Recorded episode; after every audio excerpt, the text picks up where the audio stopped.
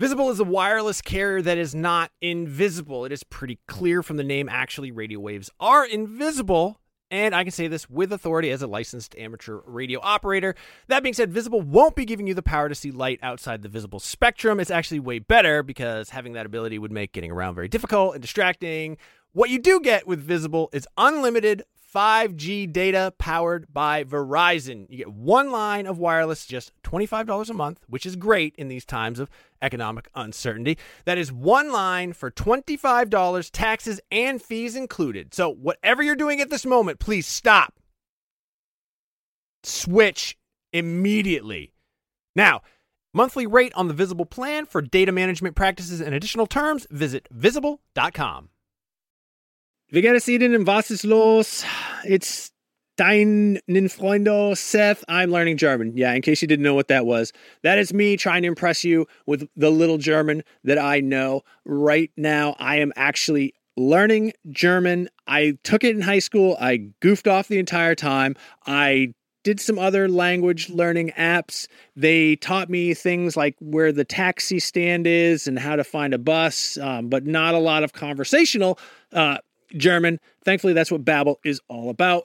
Babbel teaches you language conversationally, which let's face it, that is what you want to know anyway. I don't know, when I was in school, you learned like how to count, you learned like the colors, you learned the shapes. Those are all important things, but they don't help you when you're in uh, like Cologne, Germany with Ein Nierenstein, which by the way is German for kidney stone. Uh, an experience I can unfortunately speak personally to. But I've been using Babbel to learn to speak German again, uh, better than I have before. I actually really like it because it is conversational. It's a little bit more relaxed. One of the things that it does that I really like is it'll sometimes show you what the literal English translation is, and I don't know why, but I find that very helpful in sort of understanding the structure, the grammar of a language, and sort of putting myself into that mind space since I'm only in Germany for Gamescom, which is like a week, week and a half, I'm not immersed in the German language. I'm not immersed in German culture. So what I do is the second best thing. I'm taking Babbel.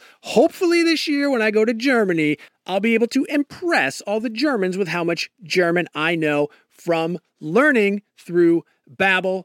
The app has pronunciation recognition, so you'll be able to learn how to speak better with your accent, how to actually properly pronounce the words. That way, you won't get made fun of by a, a group of older German men because you said apple strudel and not Apfelstrudel. Um, no, it's really cool. Uh, I'm going to say right now there is a special limited time deal for our listeners. Right now, you can get up to 60% off your Babbel subscription, but only for our listeners because you guys are the best ones, by the way, at babbel.com slash realm. Get 60% off at babbel.com slash realm. That is spelled B-A-B-B-E-L dot com slash realm. Rules and restrictions may apply. Nintendo! let me just make sure this works. Hello, hello, hello. Welcome to Nintendo Voice Chat. You say something. Hello, hello, hello. Welcome to Welcome, the, welcome. the Nintendo Both Voice going Chat.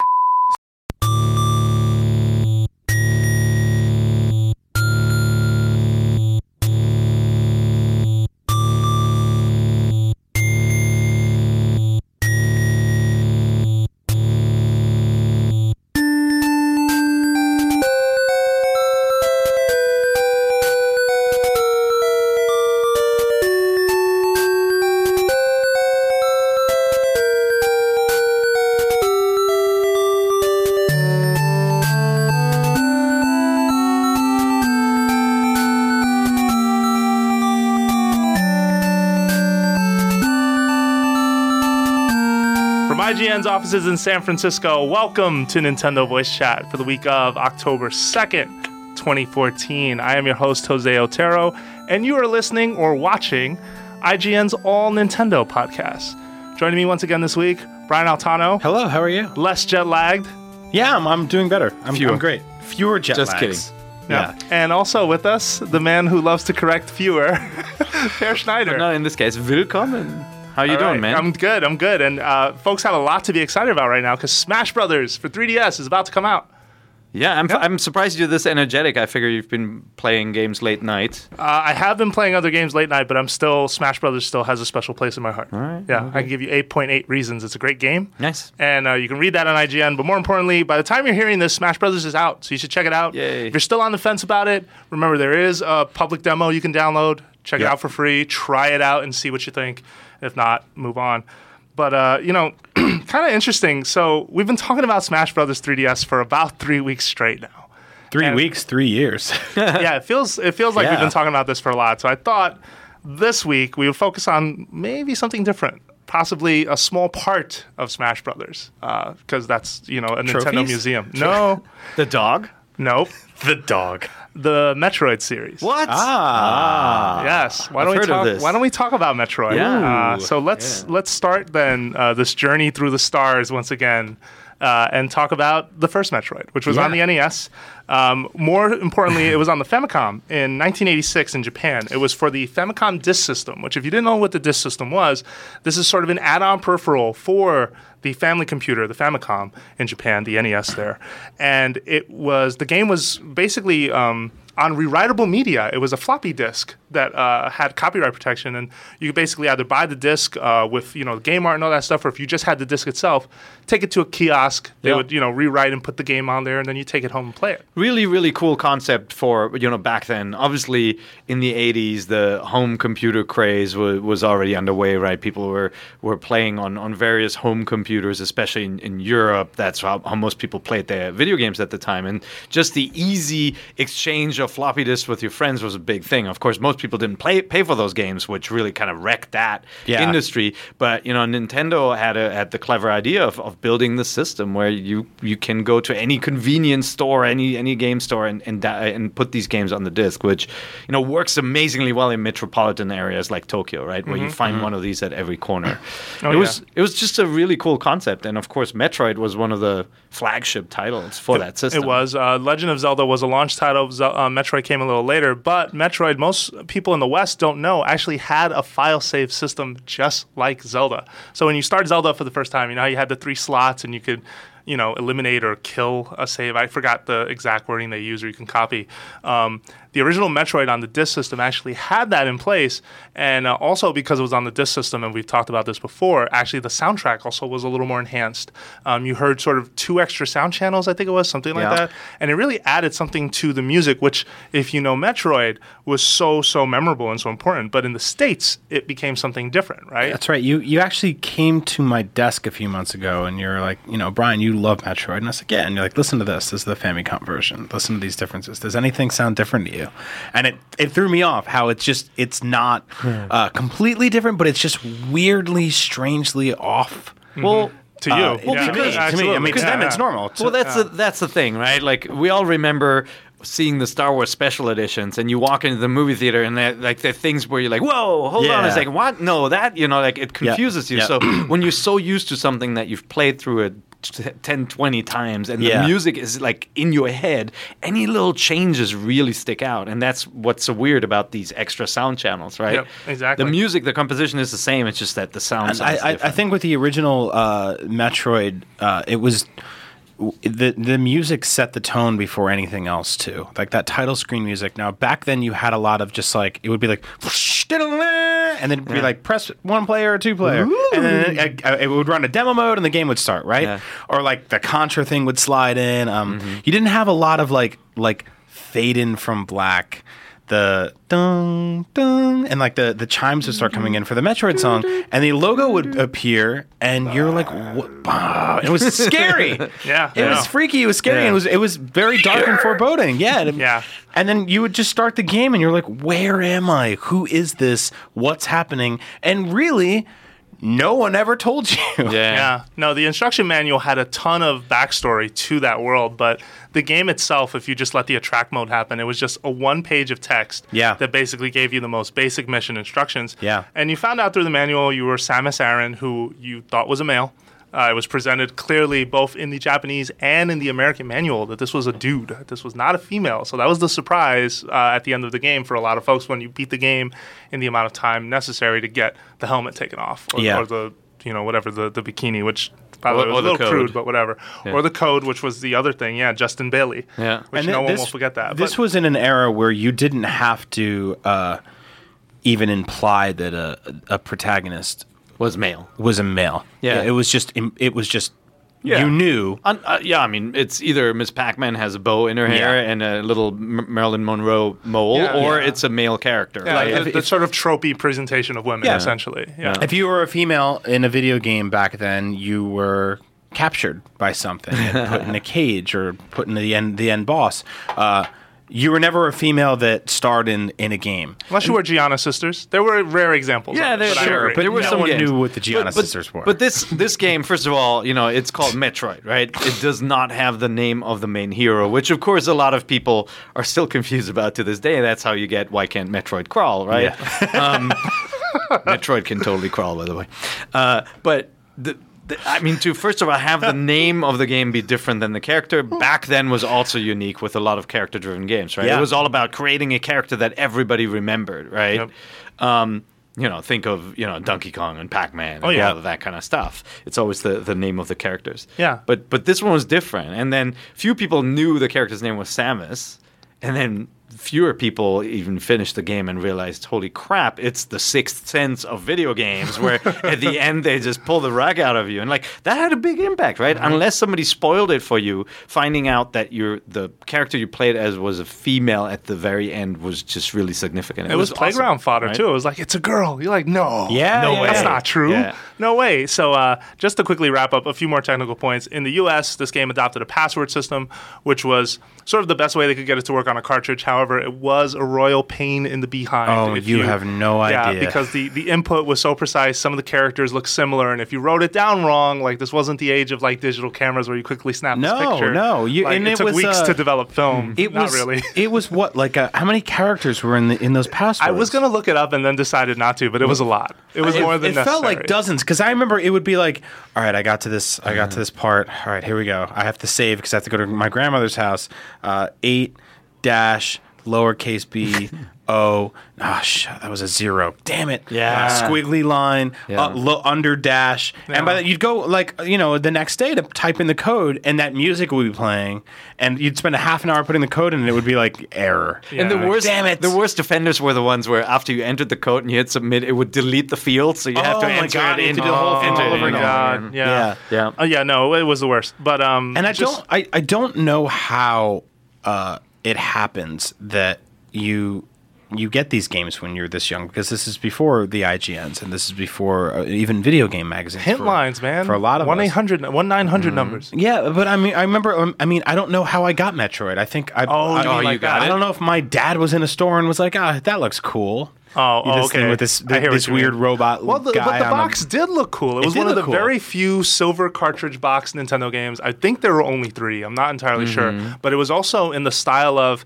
when the NES first launched. The boxes actually had representations of the graphics on the box, so you saw sort of an 8-bit pixelated style art Mm-hmm. Yeah. on a black background. In most cases, again, there were silver boxes which applied to Kid Icarus, Metroid, and I think Rad Racer, if research is right.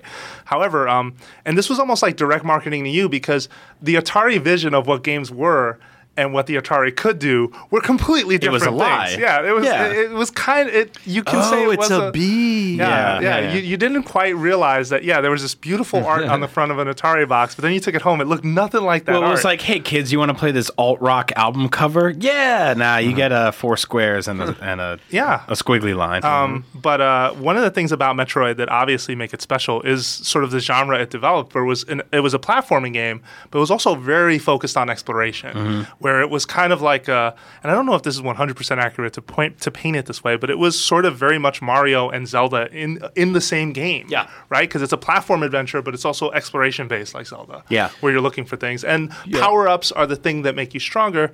And my last note before I turn it over to you guys, music was probably just as influential as any power up or, or part of the graphics or exploration style in that game. And I say that because it felt like every corner of that world of Planet Zebes had its own theme. Yeah. Yeah. And that was really rad. You play Mario, and like the overworld theme is always the same, and then the underworld theme is always the same. Yeah. But here, you go to Kraid's hideout, awesome music. You go to is it Norfair? I always say it wrong. Mm, Norfair. Norfair, not the best music, but it was okay. You go to Tourian, same thing towards the end of the game. Um, and this was all Hip Tanaka's work, who Yeah. we've talked about before. Hirokazu Tanaka. Uh, love what he was doing during that 80s era Nintendo because I feel like he was really trying to establish or just kind of help video games presentation through chiptunes and through music. Yeah, and it's I mean the the concept of kind of tying music to a person or a place is that's called leitmotif, right? That's something Wagner apparently came up with a long time ago, and like you hear it in Star Wars too. Whenever you see Luke, you, uh, you hear a certain melody. When you see Darth, you hear a certain melodies, So it's really effective, right? Mm-hmm. Because it becomes so memorable. In Metroid, it's tied to the areas actually. So the moment you step through a door, and it it becomes more pronounced. I feel like with Super Metroid, where there were so many multiple entrances to different areas. You Yeah. open a door, you're like, oh crap, it's gonna be hot, too hot for me because I can already hear from the music that it's this place, or you know, Yeah. I, I thought that was really cool, and we still get that in the in the franchise to this day. Well, I I- what I what I really appreciated about Metroid was sort of how, and I think this might have been partially part of its design and partially a, a product of uh, just the era it was built, was the sort of uh, desolation that Yep. that you felt playing it, and it was because you don't like. When you're playing Mario, right? Like you get to the flagpole at the end, it's the level's done. There's this safety to it. Uh, there's never really a moment like that in Metroid. You're always just like, God, I'm really deep right now. I Yeah. don't know Yeah. where I am. I am so far from when I started. Mm-hmm. I nobody. There's no like a guy. There's never a guy in the cave who's like, "Hey, you can take this. It'll help you out." You just find something on a rock. Yeah, that's well, I just can tell you. Oh maybe man, that wh- helps. Why that is right? Because at the time, at least, people learned that in space, no one can hear you scream. oh yeah, that's right. And that was sort of an influence for Metroid, which Yeah. was Alien. Yeah. Alien was totally Yeah. an influence on this thing, Oh. whether people want to admit that or not. Well, Yeah. no, obviously. I mean, if you if you um, look at the creative process and you look at what some of the folks involved, like Yokoi or Kano or um, you know the the designer um, was it Kiyotake, what they've said about Alien, they they said it was a huge inspiration to them. You know, here's a movie um, with a strong female lead, and it's not to say that they watched Alien and then they created Metroid. It was more kind of like throughout the process they were saying this movie's awesome. How about we change the main main character to a female, right? Like Yeah. it was already they were already underway with the uh, with the story and with the game that they made that decision. Yeah. Um, and then I mean there's similarities, right? Like Ridley, the winged dragon, Ripley, the main character that Sigourney Yeah. Weaver Or Ridley plays, Scott, the whole the concept of Alien, you know, yeah, um, yeah or Ridley Scott, that's right in there. Yeah, and uh, for homage. folks at home, Alien was a film released in 1979. So clearly there was enough time between that and when Metroid came There's out. There's also the the mother brain and the queen alien, which both plays off the same sort of maternal naming system. Yeah. Like there's Well, and that ties more into actually the next That's game, really, which yeah. is uh. Metroid 2 Return of Samus, because the direct plot of that game was, you know, so this is after the original Metroid, you escaped planet Zebes. You're going back to SR 388, which don't confuse it with LV 426. Yeah. And uh, you're going to exterminate the Metroids, which was also very much a plot of Oh, it's Aliens. Aliens, yeah. and So um, you definitely saw that influence again. And to tie into what you just brought up, remember, there was a Queen Metroid yeah. in Metroid 2. Yeah, yeah, Yeah. yeah. No, there's a definite uh, similarity with those franchises. I mean, just like you can see the inspiration in, in The Legend of Zelda, some of these other titles from like classic fantasy. You know, Alien was a tremendously popular movie in Japan. To this date, um, you know, Japan loves the Alien franchise. Oh, wow. Um, you know, it was a Even the last few? It was a huge influence. Like, I mean, just think about, mm, hopefully not the French one. Yeah. Um, but uh, um, yeah, I mean, it, it's just it was Alien was a big deal, right? This was a sci-fi horror movie that really surprised everybody. So it's great to see it.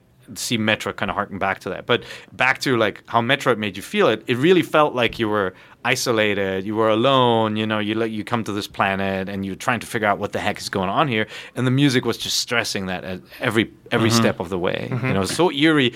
It wasn't like the the kind of music you get from a Zelda or a Mario, where you walk away and then you remember the music and everybody recognizes Yeah. it. It's like sometimes weird garbled noises, mm-hmm. weird melodies too. You know. Yeah, it was a lot of like it would just sound like uh like Oh, acid pits bubbling and things popping and Yeah, yeah. Yeah, no, I know what you're talking about. Yeah, yeah, that was it. It was really weird to listen to, and it, it like you, it was very dystopian. You got very lost in that game, just walking around, being like, "This is."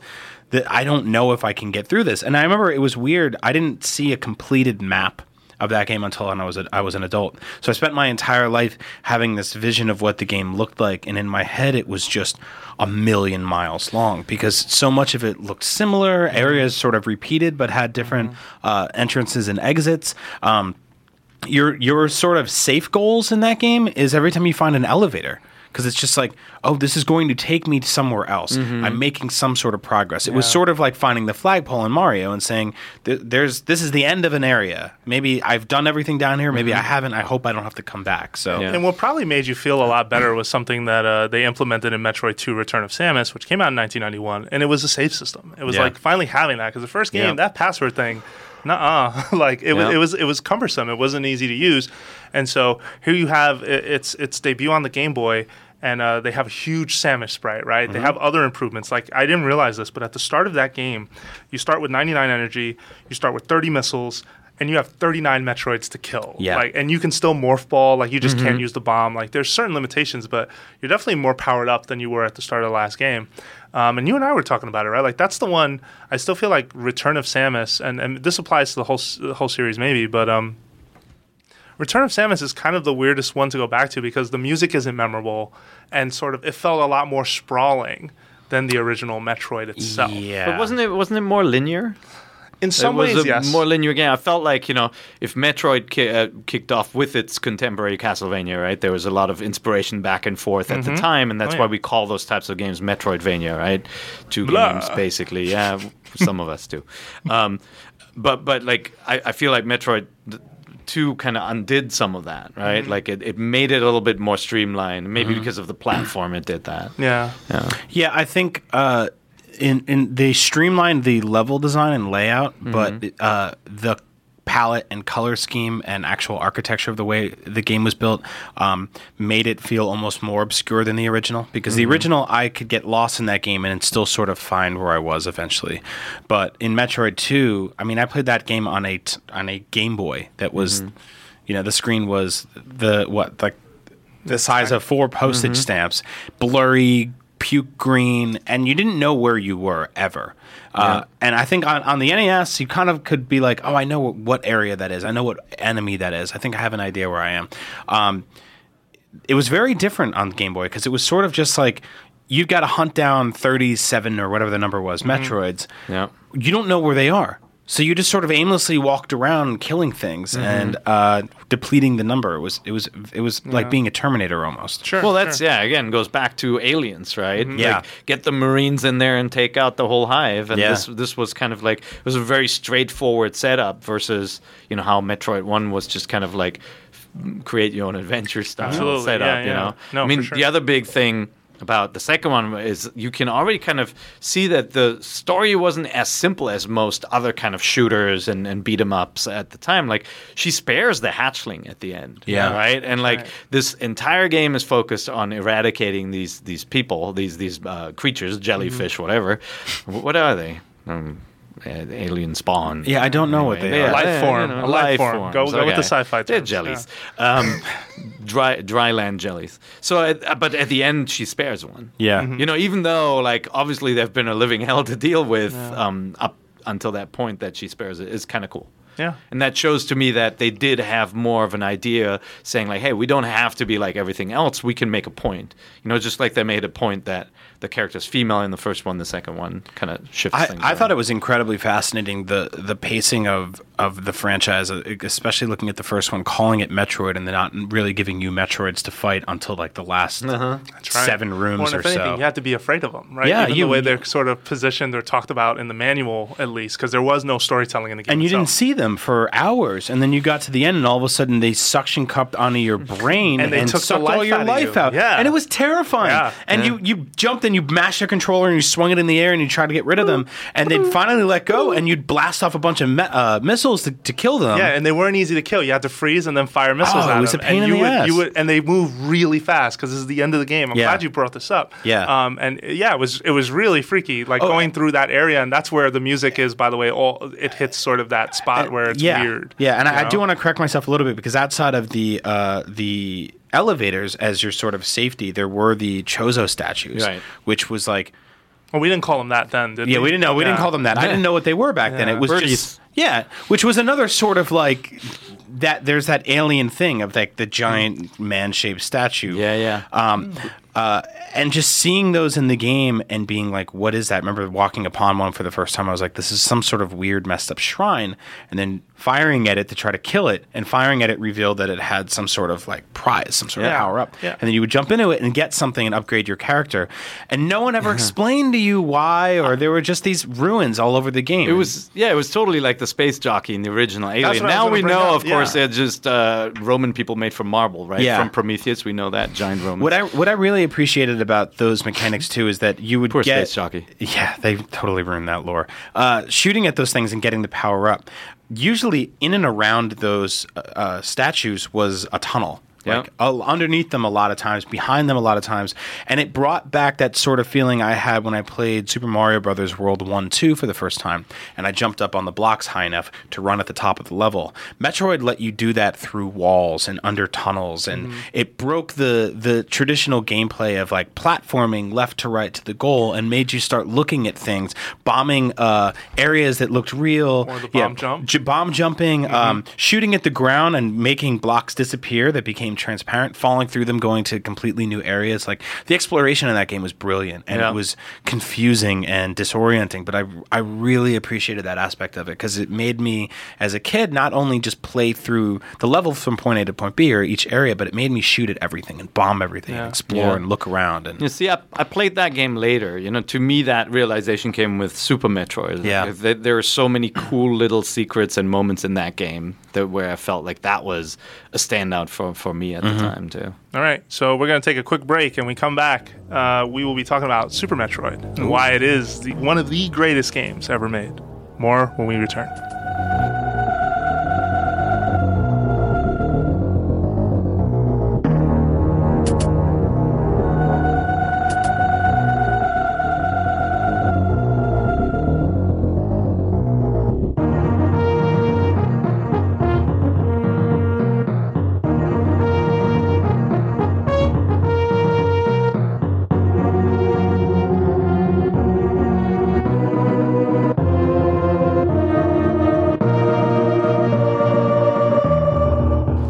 Back. Jose Otero here with Peer Schneider and Brian Altano.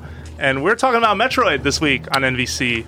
All about it. And so our next topic is actually about Super Metroid, right? Why is Super Metroid one of the most important games ever made? We talked already about how Metroid 1 and even Metroid 2 sort of helped develop the idea of sort of an exploration based platforming game, an action adventure, if you will.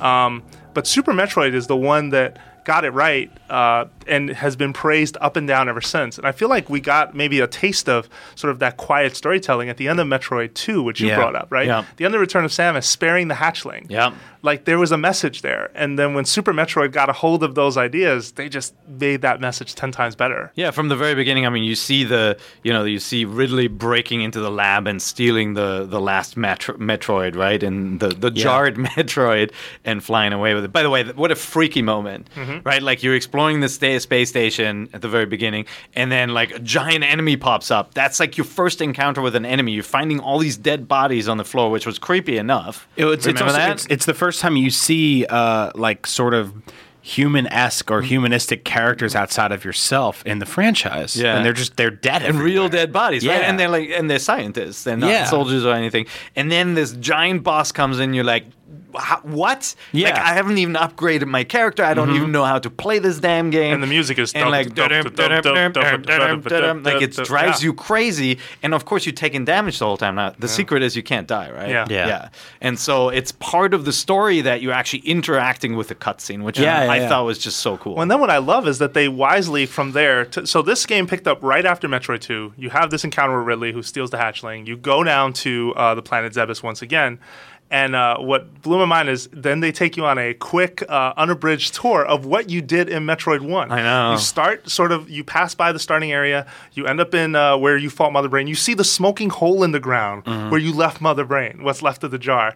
And you sort of backtrack through The scanny thing. There was a scanning thing. There were little changes here and there because as you slowly found out, the world just got 10 times bigger. Yeah. Or at least it felt that way in Yeah. Super Metroid. You just forgot to open some doors, and I mean, obviously, time passed. But that was that was what made that game so magical for me. Like the first moment, like Ridley comes in, and it starts with an eye, right? The eye just fades in, and it's so creepy. But then when you go down to the planet, first of all. I'm a sucker for rain in video games. Yeah. I'm playing Horizon 2 right now, Forza on the Xbox, and the rain effects and everything just make me really happy. It's 'cause it doesn't Sound of rain in San Francisco. No, I, I grew up in Germany where it always rains, and now, now we live in California. Isn't so- that weird how you, Yeah. you grow to miss thunderstorms? I love, thunderstorms? I love, I, I love thunderstorms. Me too. Anyway, so it's got this awesome atmosphere, which was to me exactly like the beginning of Link to the Past. Yeah. right? like you don't yet know what to do. You're not like running around killing things. You're just kind of exploring something and trying to get a feel for the world. And it's so smart, right? Like Mm-hmm. it teaches you the game mechanics. For those who played the original game, you get a tour of the last game.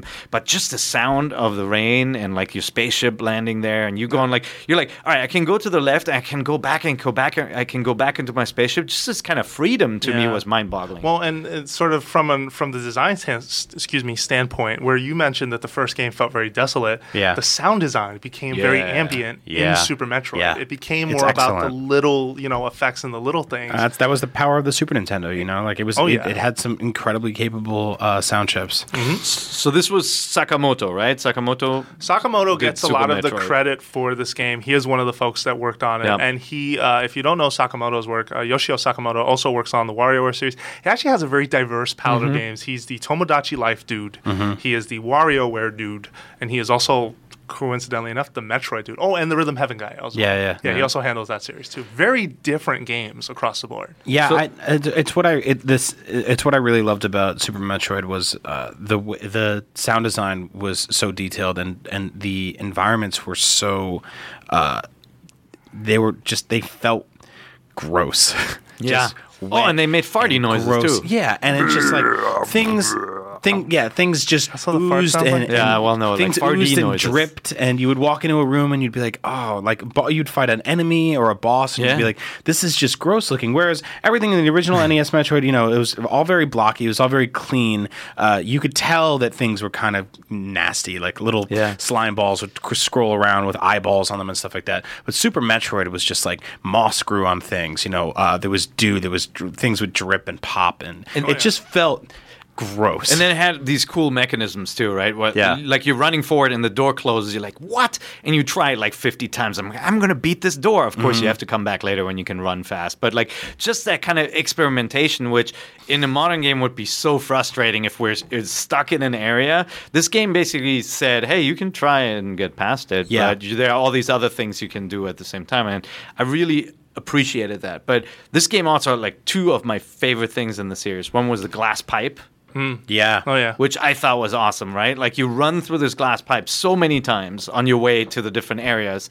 and then at one point you're like, "What if I put a power bomb here?" And like it blows it up. Yeah. What? It blew up the glass pipe. Yeah. And you go in the water. That is freaking amazing. Mm-hmm. I oh, thought Oh, yeah. that was so cool. No, it is very cool. I think it, it did a, it, a fantastic job of making Samus even more of a badass too. Yep. Because fir- first of all, it was the shoulder buttons helped a lot, like being able to shoot diagonally and stuff. Yep. All of a sudden, I mean, you you you shot very straightforward and up and down in the older Metroids, but all of a sudden you were like, man, I this. She felt like a bulkier character. She looked stronger. Uh, her weapon upgrade system, like going into the in, into the menu and looking at that kind of stuff, like it was just really cool the way they teched it all out. when they introduced things like the grapple beam, right? They Yep. brought in, they expanded sort of her palette of what she could do with this game, which was dope. They even had moves that the game somehow taught you itself just by demonstration. You'd run into the space animals and you'd see them zigzag off the walls, and you're Yeah. like, what are you That trying to say to me? And Yeah. it was really hard to pull Yeah. off. But once you learned how to do it and you learned the timing, or I don't know how I eventually found out. I was kind of bummed because this game came out in 1994 and we were dirt poor, so I didn't Yeah. get to buy it until and play it until I was much older. I think right before Corruption came out on Wii.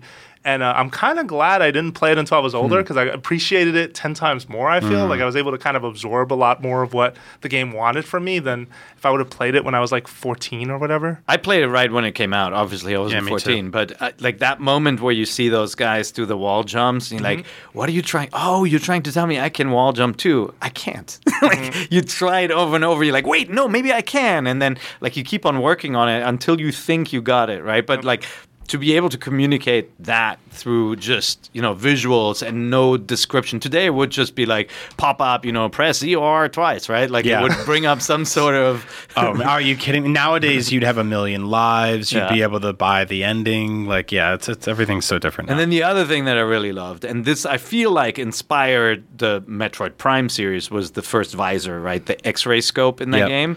Like you, you would discover these secrets, and they're awesome, and we're familiar with those secrets from other games, right? Where something looks like a wall, and you walk through, it's like the the hidden waterfall entrance. Yeah. In this game, you get this visor, and you can actually scan the walls, and you can find those secrets. Yeah. And I thought that was so cool when I first used it. I'm like, you gotta be kidding me! I'm gonna go through every room ever and scan scan everything. And that's kind of what uh, the whole power up upgrade system kind of did to you, right? The minute you'd get something, you'd be like, now I know where I Yeah. can use this, Yeah. right? And that's Yeah. where the aha like moments, Yep. the epiphanies would happen. Um, one thing you haven't mentioned though, the bosses, man. Yeah. Bosses, the boss sprites, the boss characters, all the things you fought. Huge. Huge, like multiple parts. They were intimidating. One of them had two screens. Was it Kraid? Yeah, Kraid Yeah. was You, you have to fight Kraid again, and you have fat. to actually Yeah. get all the way up to a second screen, like top floor, to fight him. And it was so so well done. Yeah, uh, it's it's. I mean, it's such a remarkable game. It's definitely in my top five games of all time. Oh, it's yes. just such a great game. You know, the the one thing that it kind of ruined for me is that. I, I don't think they they were ever well maybe in Metroid Prime because of the morph ball stuff they did but there weren't many things in future games where you were like oh I wonder what that's for. Like I feel like the earlier games kind of primed you for you know oh a grapple hook here this I need this beam to open this door right? Like it it, it kind of gave you that language. And the Zelda franchise we have the same issue where like you kind of know you're gonna get a grapple beam a, a grapple hook or um Boomerang, yeah, a you know, hook shot Yeah. when you see a target like that. And I wish like we just reset it and give us completely new uh, new items at Yeah, the whole process of discovery is special. Yep. Um, all right, and then I mean, we should definitely talk a little bit about that ending. One of the greatest endings of all time, right? Because the tables were turned. You end Yep. up in a boss fight with. Uh, I mean, if you haven't beat this game, I apologize. You've had time, but you should check it out. Um, basically, you fight Mother Brain again. Mm-hmm. She turns into gigantic Mother Brain in front of you. She and walks. Then the, yeah, and then the last Metroid, which almost killed you a little while earlier, right in the middle of a hallway, it attaches to you. It attacks you. It's ginormous now. It looks like a Super Metroid.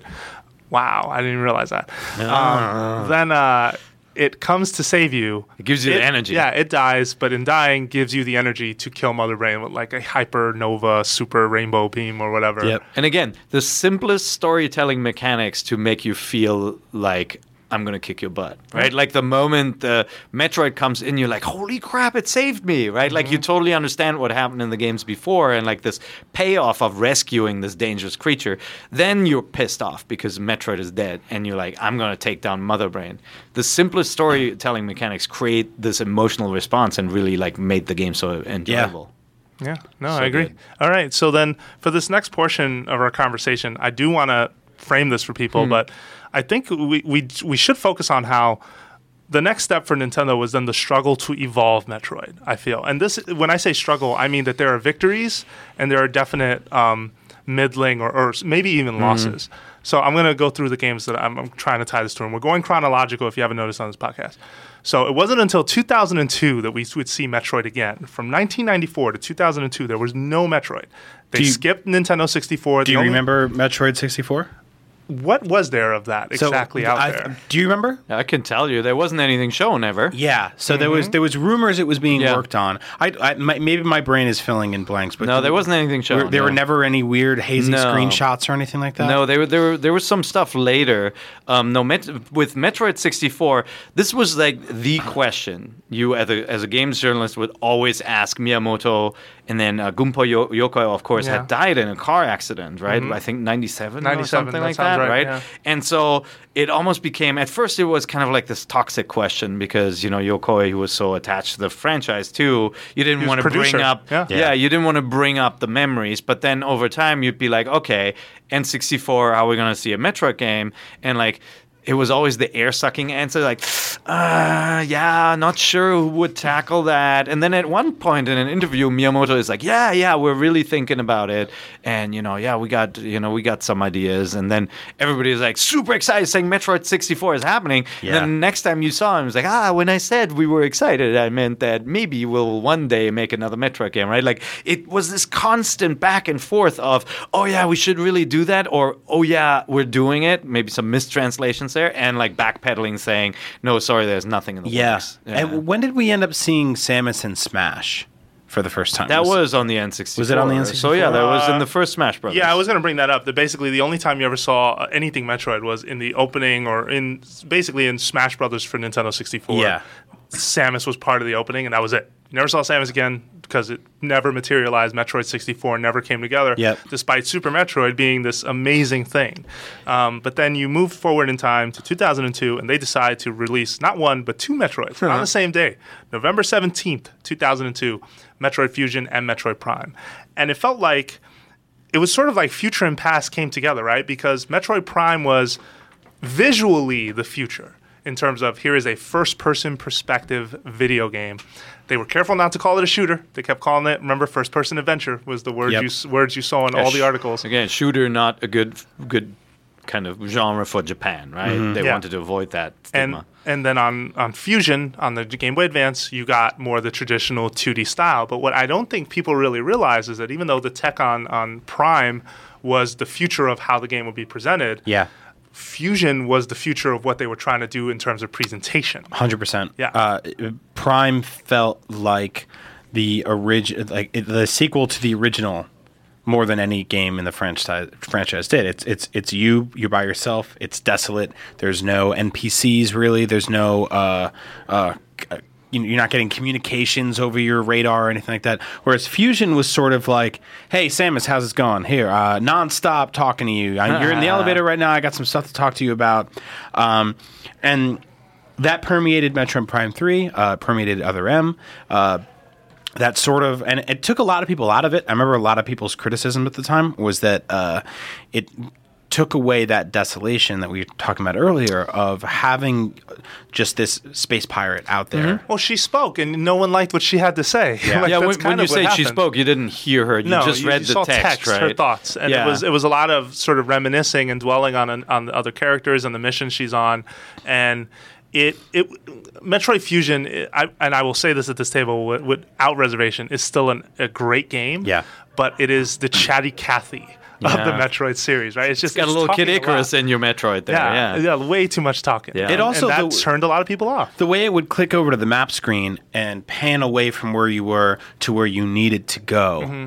Well, they were uh, directing you, right? Yeah, It, to me, it took away a lot of the exploration that I was so used to from the franchise. But you know what? Super Metroid was doing that a little bit too. Not not to a huge degree, right? I mean, you had map rooms that would kind of download and show you things, but um, yes, this game was saying, okay, you're in point A, here's point B, but show you nothing in between, Yeah. and you would have to piece together the rooms and find your way there. Mm-hmm. So the exploration aspect was still there, but they were very much trying to help people get over the hurdle of the intimidation factor, right? Yeah. Like I don't know where to go. Well, It's- there you go. That's where you want to be. to me, when when I look at both of those games, games, Metroid Fusion looks so Japanese, and Metroid Prime, you know, while while really looking like true to the Nintendo franchise, is an American-made Yeah, game, right? yeah. Like, there's a real difference in the visuals, the presentation, and and the gameplay style as well. Metroid Fusion, like, just think about how they changed the suit, right? Like, she, it's much more like kind of skinny, and she looks like Aquaman or something. It's, Yeah, it's yeah. super colorful. Like all the levels are way more colorful, whereas Metroid Prime went for that that more realistic kind of desolate look. Mm-hmm. And I feel like having those two games released at the same time was so great because Mm-hmm. you got these two facets of what Metroid kind of used to be like. You know, Yeah, like yeah. you get that game going into two different directions.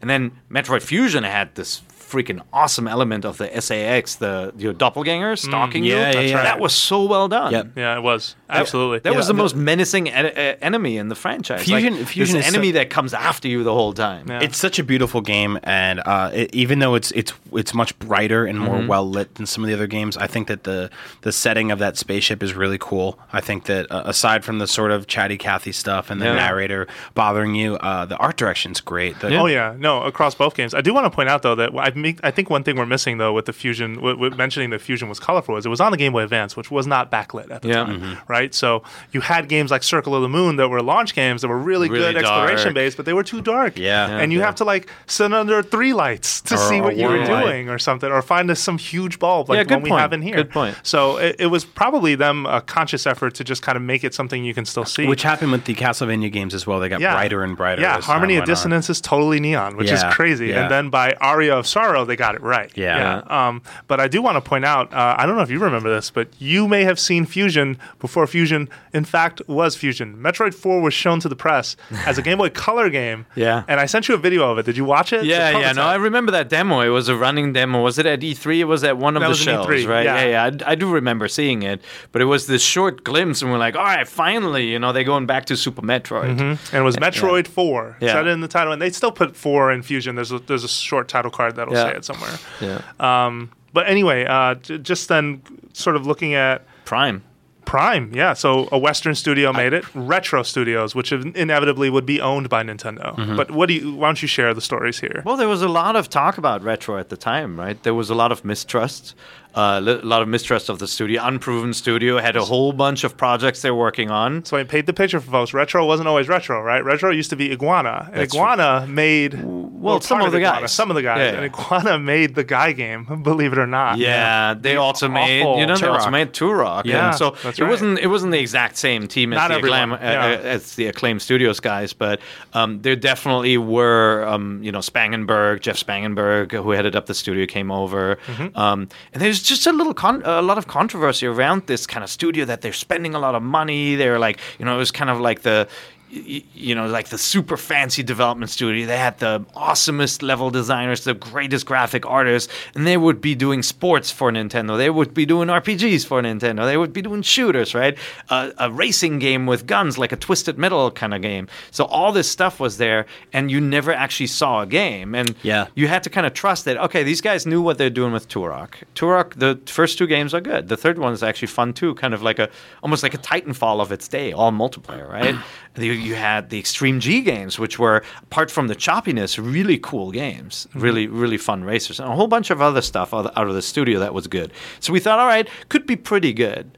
Um, but there was mistrust. There were, you know, there were reports of excessive parties, like Spangenberg involved, and you, you don't know. Maybe it was all blown out of proportion, but there was then then this kind of like, oh, they're never going to get anything done. And you did Yeah. get the sense that at one point Nintendo went down there and put the kibosh on a lot of stuff and said, you will now focus on one game. You're going to cancel all this other stuff. No more football. No more beautiful RPG. Look cool though. Um, no more no more shooting cars. And they were assigned to this one game, Metroid Prime, which at the time was not called Metroid Prime and was a third person game in 3D. Hmm. So this was meant to be like a Mario more Mario 64 Sunshine, you know, like third person perspective type of game. Okay. That's how they started off. Yeah. Um, and then we didn't hear anything about it for a while until these first screenshots came out. Like unceremoniously, we were super excited to see more. Suddenly these screenshots come out, and it looked kind of like Armorines, which was another Acclaim Studios Iguana game, right? And then we're like, oh no, they're gonna turn, They're gonna destroy turn Metroid. Samus and Metroid into No. Armorines. We're really worried about the game. Mm-hmm. Um, and then it was right before. Sorry, if you guys want to weigh in, please. Uh, I feel like I'm talking. No, no, No, keep, no. keep but there was picture this here. one, you know, like as we're heading towards E3, where the game was supposed to be unveiled.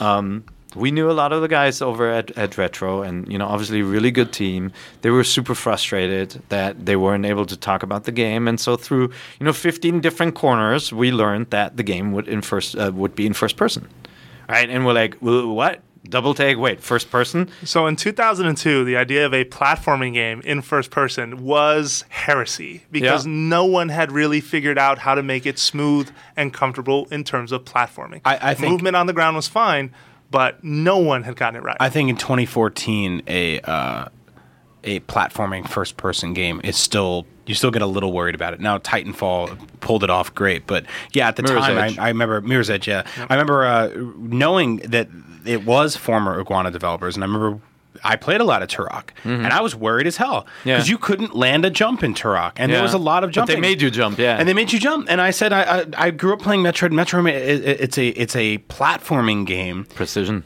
With precision and exploration. Like all of these things need to be there. This if you just give me long tunnels with monsters to shoot, you miss the point Yeah. of Metroid. And I remember jump starting Prime and jumping for the first time and landing on something and being like, "Holy crap, they did it!" Yeah, yeah. So that, but when we first heard it was first person, we didn't think, Yeah. okay, they're gonna nail this. We thought, wait a second, this is gonna be Doom. We thought this game was going to be turned into first person shooter. We didn't write that story, so we kept on pushing, and we wanted to get more information. You know, as we were heading towards the uh, Nintendo press conference, and we knew the game was going to be revealed there, and so we wanted to get the story done, but we wanted as much detail as possible. We dug it up, and they uh, and we got our source to tell us, no, it is absolutely like Metroid, but it's in the first person. Trust me, it's going to be awesome. And so what I did, I sat down and I mocked up a fake screenshot of what the visor would look like because the big catch was, oh, it's going to be awesome. You're going to have this visor. It's going to feel like it's going to feel like you're looking through the eyes of Samus. So we posted this article called "Through the Eyes of Samus." Put my bad Photoshop mock-up into it. Wait, what and did you what did you Photoshop? Is it still out there? It's still out there. It oh looks. my god, really? It, I mean, it looks horrible. It's like I probably because I probably read that article. no, but but it looks exactly like the visor and the and the interface in Metroid. Nailed it. Like it was a little bit of luck too. I have to admit. I, I just kind of said, how would they do this interface and do it? And like as our guy described it to us, you know, kind of put it down in this in this image. We published a story, and Nintendo freaked out. Really, Yeah. Who have so, you been talking so to? that was kind of an indicator that we nailed it, right? Mm-hmm. But they were freaking out, and like they were, they, like people were looking for us, like. At, even at you know at E3 it was like hey I just bumped into so and so and they're like looking for you it's like okay wow. you know they they they were not happy that we kind of broke this um the secret. Now, back on the IGN site, on the message boards, people are freaking out in a different way. There was a, a big contingent of people who said, IGN, you guys are crazy. That's not true. And you made that up, right? And then they were actually went to all the other message boards too, going like, IGN is saying this is a first person game. And then it kind of got split into now they've ruined the franchise, right? Like everybody just, there were very few people who said, oh, cool, this sounds like a good idea. Virtually nobody. Everybody said, this is going to be ruined or IGN, you guys are a bunch of hacks. That was that was the message, and so uh, when it was shown at uh, at the conference, we kind of silently high fived each other because we're like we're starting to sweat because Yeah. we're like, okay, what if it's wrong? Yeah, You know? of course. And no Um, one wants that. But it Yeah. worked out, yeah. And then uh, guess what? It looked good. Yeah, and guess what? It was also probably, and I will say this also here, one of the last times I felt Ninten- a Nintendo game kind of shook the industry in terms of look at how technically advanced and amazing Yep. this looks. Like this was Yep. the best thing you could see in 2002. I cha- I challenge you, anyone who's listening to this who says something looked better in 2002 on a console. It No, still it looks definitely- really good. They just did the right kind of enemy design and the, the right kind of pacing. Like it was ridiculously polished. I felt that way, you know, only a few few times, like with games like Mario 64, later with Uncharted 2, where I'm like, mm-hmm. why is this game so good? Right? Yeah. Like the set pieces. Metroid Prime, you play the first level, and we, we were able to play the demo at E3 behind closed doors. We locked ourselves in a room. You know, Nintendo basically give, gives, give us access, lights off, and just played this demo like five times in a row. And it was the mm-hmm. first, like the the beginning, right? The space station with the space pirates and the Yep, quick yep. boss fight, and then evacuation. And it was just perfect. Like everything about that beginning is perfect. The way they teach you to shoot the barriers. That's right. The way you see one of the little creatures scurrying into a vent, and you're like, oh, I can go into the vent. The way you turn the gravity on, you know, and the things fall down. The way your visor fogs off. When scanning, it teaches you how all of that works in just a very short demo. Yeah. Yeah, and it, and it was all just you kept on going. And we're like, oh my god, oh my god. Then there's like a dead space pirate, and like he moves and shoots at you, and like every moment, every step of the game, like it, it taught you something about the world. It connected you to the lore of the old games, and then it just impressed you with the visuals. Yeah. right. Like all the um, overlays, like the way they have these weird orange holograms. Like what great style. Well, and it was such art direction, Yeah. like Yeah. something that, and I give them a lot of credit, Retro Studios, because at the time, t- we're talking about 2002. This was a year after Halo, Yeah. right? And Halo redefined what the first-person shooter was on console, made it work on a controller. Prior to Halo, uh, Combat Evolved, it was not done right. It was done plenty of times. There were plenty of games that tried. And yet, these guys still, rather than go with free look, said, you know what, that C stick is going to be the switcher visor. Yeah. And you know what, this button is going to do that. And we're going to stick to this thing.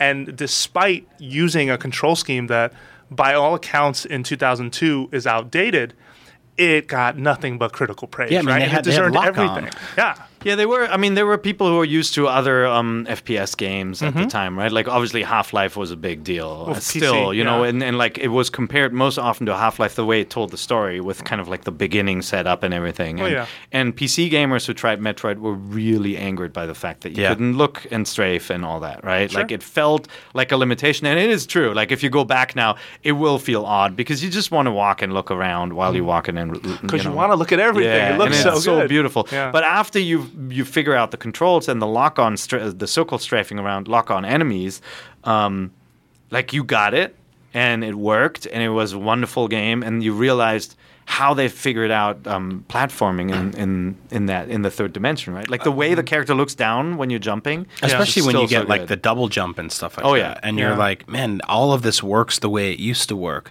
Yeah. Uh, the the way the game sort of presented uh, exploration and even lore as uh, things that you would have to do to get by, but if you wanted more of it, it was there for you. Like Yeah. it didn't shove a story in your face the way Fusion did. It said like we're gonna hide like Chozo lore in little nooks and crannies around the world, and if you want to scan them and go into the menus and read them for hours and hours, you're gonna learn more about Metroid than you ever did. But if you don't care, you can still run around, just shoot things, blast things, and beat bad guys. And it actually taught you something about Samus too. I, I really appreciated the kind of dual angle storytelling in that game. Like you read some notes from the space pirates and they're like, the hunter is coming. Like Yeah. you are the bad guy in their eyes and you're like terrifying them. And as a player, you're like, haha, yeah, Yeah, that's right. yeah. I'm coming But, for then- you. but then you, know? also read a message that says, "Hey, this Metroid just killed like eight people," and you're like, Yeah. "I don't know Yeah. if I should be this Yeah. guy." See, Yeah. this, this sort of Exactly. excited. And I mean, there's there's one thing I have to say, which is just one of the it's one of my favorite moments in, in video game history is when you walk into Phendrana for the first time. Yeah. And it just the world opens up and there's snow everywhere. And the music. The music changes and it's Yeah. it's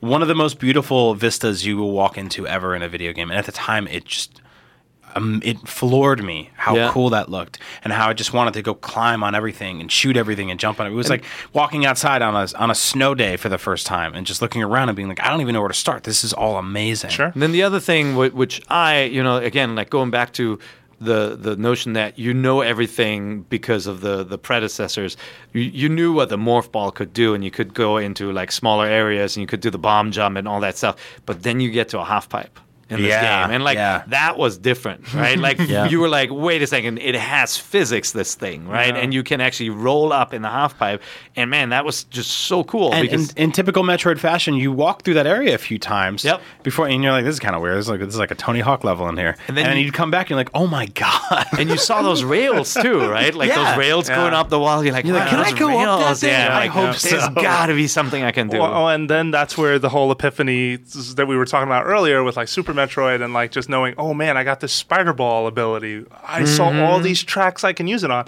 And Metroid as a series, and maybe we haven't, I think we touched on this a little bit. The minute you get something new and something cool, they let you use it. Yeah. And they teach you how it works and they teach you. Like they basically that teach you the basic vocabulary of where you're now going to need it in other places. well, And that was oftentimes you rad. can't get out of the room without using that, uh, Yes. uh, you know, that new tool. Like Yep. Spider Ball is needed to get out of this Oh, yeah. arena, for example. Yeah. So, uh, The- and, no, the, go ahead. and the morph ball, just the the other thing, like it's it's easy to forget how many things this game did really r- well. It transitioned you from first person to third person seamlessly. Like you're running and you're rolling into a ball, like it Oh, just yeah. felt so sure, good. but I would argue uh, Halo maybe helped with that, and I don't know if anyone at Retro would ever say yes. But think With the- about in Halo going from first person to the Warthog. Yeah. It's sort of the same transition. I'm not saying yeah, but that, the that it Warthog was controlled cribbed, like trash. but but the point is that the, Well, the they got it right now. They got it right Yeah. now, Yeah. but Yeah, back then, uh, it- it's controlled fine. You you watched no, it was like the Austin Powers car. But if you drove In on the ice, tunnel, If they- well, you to- were probably terrible. But anyway, um, no. More importantly, though, I felt like the transition between first and third person. I, I had seen it done, but I felt like the way they did it.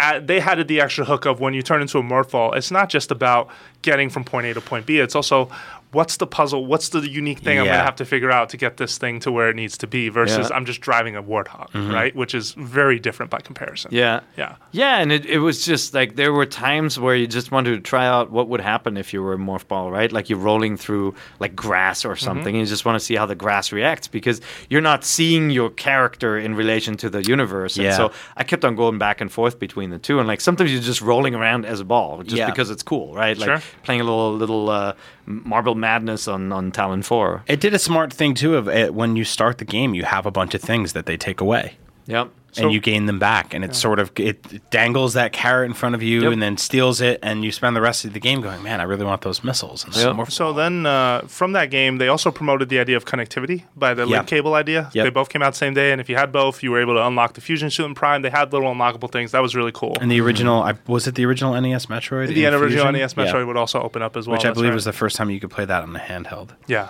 Yeah. yeah. Before they did the NES Classics Yeah. line re release later. So Yeah. then in 2004, we got Metroid Zero Mission, which was, whoa, like, let's remake the original Metroid.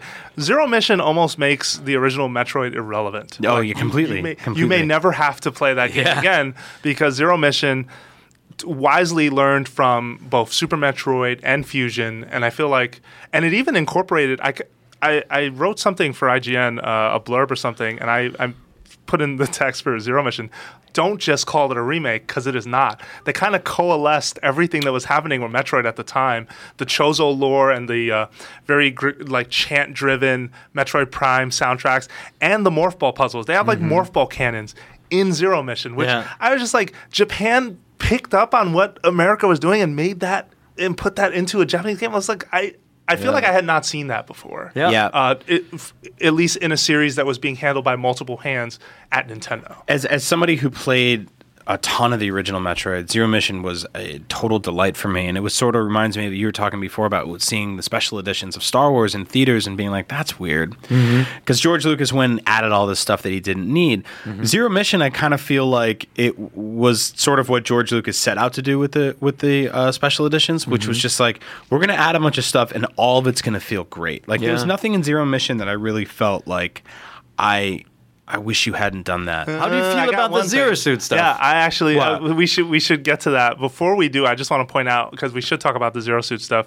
Um, that the they also solved the narrative direction problem of Fusion, where Fusion was super chatty, right, and that Yeah. turned off a lot of people.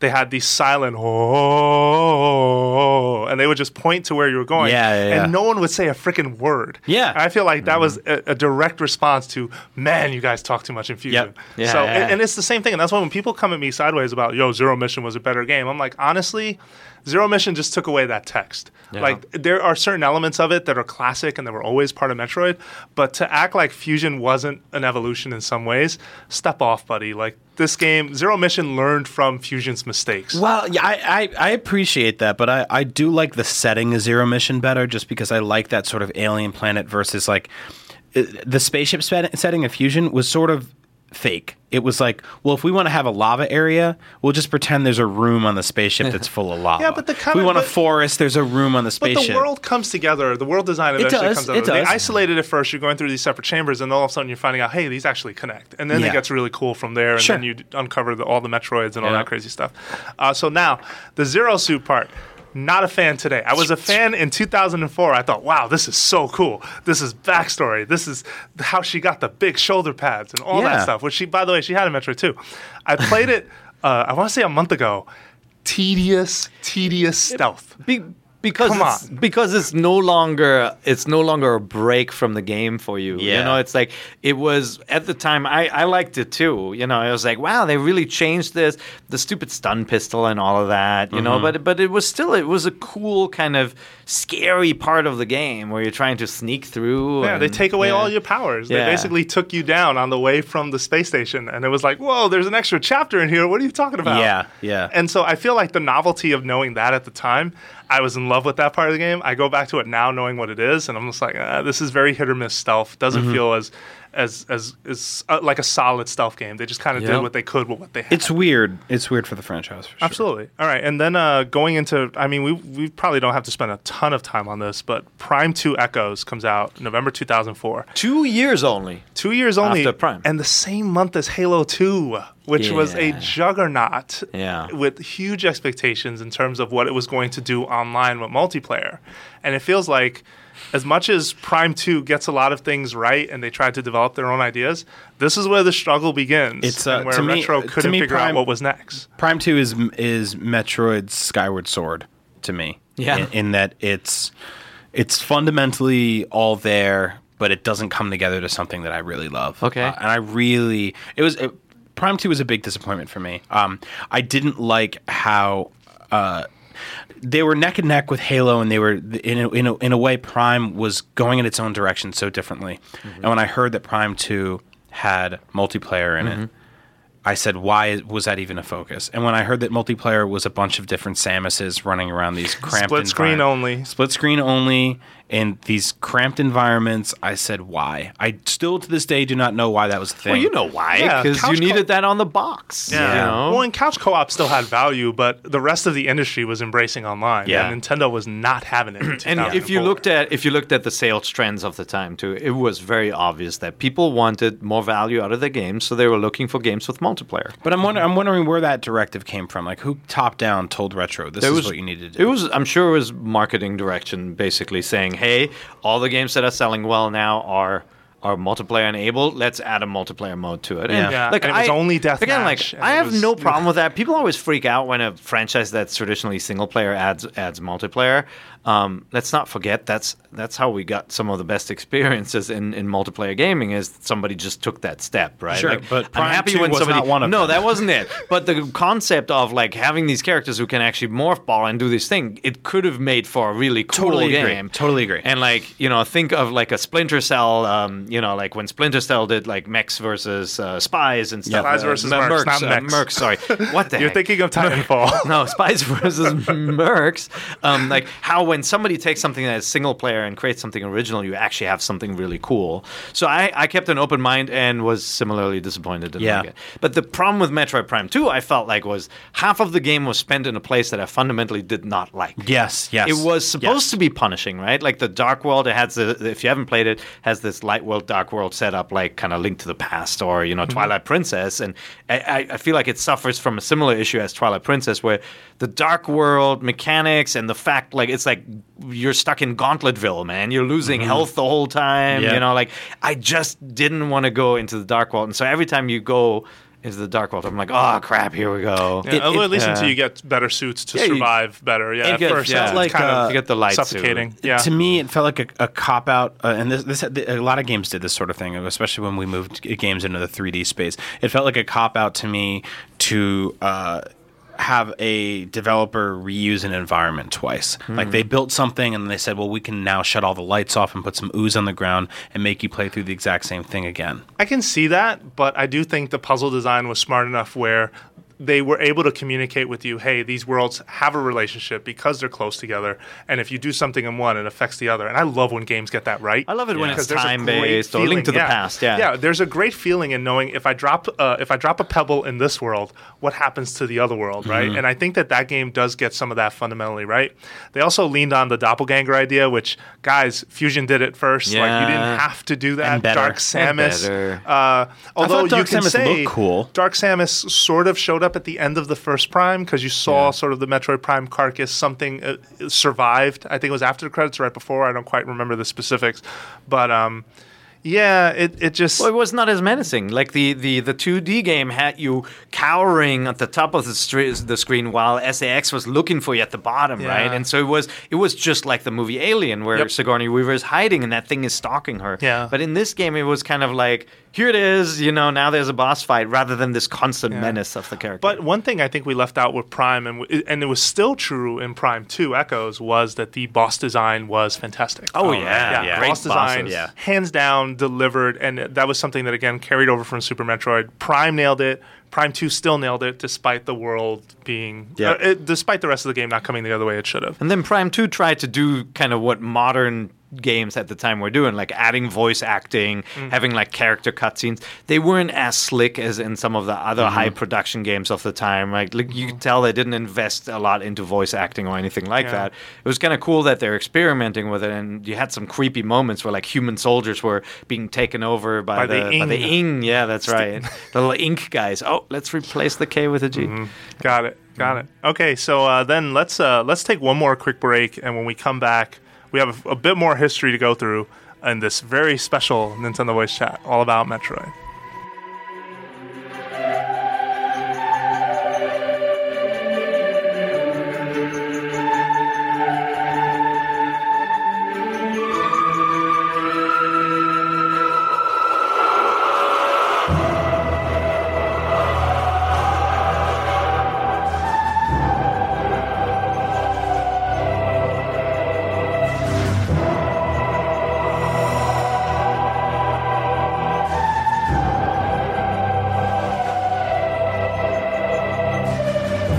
Back. Jose Otero here with Brian Altano and Peer Schneider, and you are listening to a very special NVC focused on the Metroid series. And for this next portion of our conversation, I actually want to talk about the two Metroid oddities, the things that we didn't think would work where exa- where on the platform that they did, but for whatever reason, they both had strong qualities despite not really feeling like Metroid games for the most part. Um, and one of them actually is very much a Metroid game. So Metroid Prime Pinball, which came out in October 20, uh, excuse me, October 2005 on the DS, and Metroid Prime Hunters, which was also on the DS, released in March 2006, but was a demo that came with your Nintendo DS, your FAT, Yeah. P-H-A-T, Yeah. Fatty. Yes. Uh, so let's talk about those two. You love Metroid Prime Pinball. I do too. Yeah, I yeah, cool. I I I, I uh, didn't think I would. Um, it's so weird to look back at this era and go, man, we had like seven Metroid games in th- in, in just a few many years, and we haven't had one in ages now. Um, now I would even take a Metroid Prime Pinball because Right? it just means someone at Nintendo is like, sure, Metroid something. Here you go. It's weird how they forget once in a while. They're like, Yeah. yeah, okay, you, you guys love this stuff, but hold on a second. And it was I, I actually uh, I really liked Metroid Prime Pinball because it was perfect for uh, the handheld format. Yeah. Uh, the shoulder buttons worked great as uh, flippers, and I felt like I grew up playing a lot of video pinball games, and it, sometimes they would take characters we love and they would shoehorn them into a ball to try to make sense of it, like Sonic Spinball, Kirby, a Pokeball, uh, Mario Pinball, which was awful, which didn't make any sense, and a lot of times it didn't make a lot of sense. But uh, This Met- one made sense. This one made sense. When the DS Yeah. helped Ball. it, having Yeah. two screens, right? Yeah. That really helped with the perspective. It Yeah, made me want a real table, man. I know, Just a- I know. A real Metroid pinball table would have been so perfect. and it was it was very clever. I mean, you got missiles and you fought bosses, and there was uh, up, waves of enemies that you would fight, Yeah. uh, depending on different uh, circumstances you would trigger. The music was was really was really good. The uh, the art was great. Everything looked like it was built in the Metroid Prime universe, but also could have been built as a real pinball table, aside from animated characters walking across it. yeah, and then the but they could have probably faked that somehow, but like Yes. the but then you had the DS with a two screen setup too, so you finally had a vertical table setup. Like it seemed like a you know marriage made in heaven, Yeah, like the yeah. two screens and the Metroid franchise. I really like that game. You know, I like I felt like it didn't have as much content in it as I wanted in the end. I wish there were more tables and more things to do. But um, it's still it, it, it, it was a good game. It was a fun game. Fuse uh, made it right. They Mm-hmm. did they did a nice job. Yeah, and then you had Metroid Prime Hunters, which, as mentioned, like.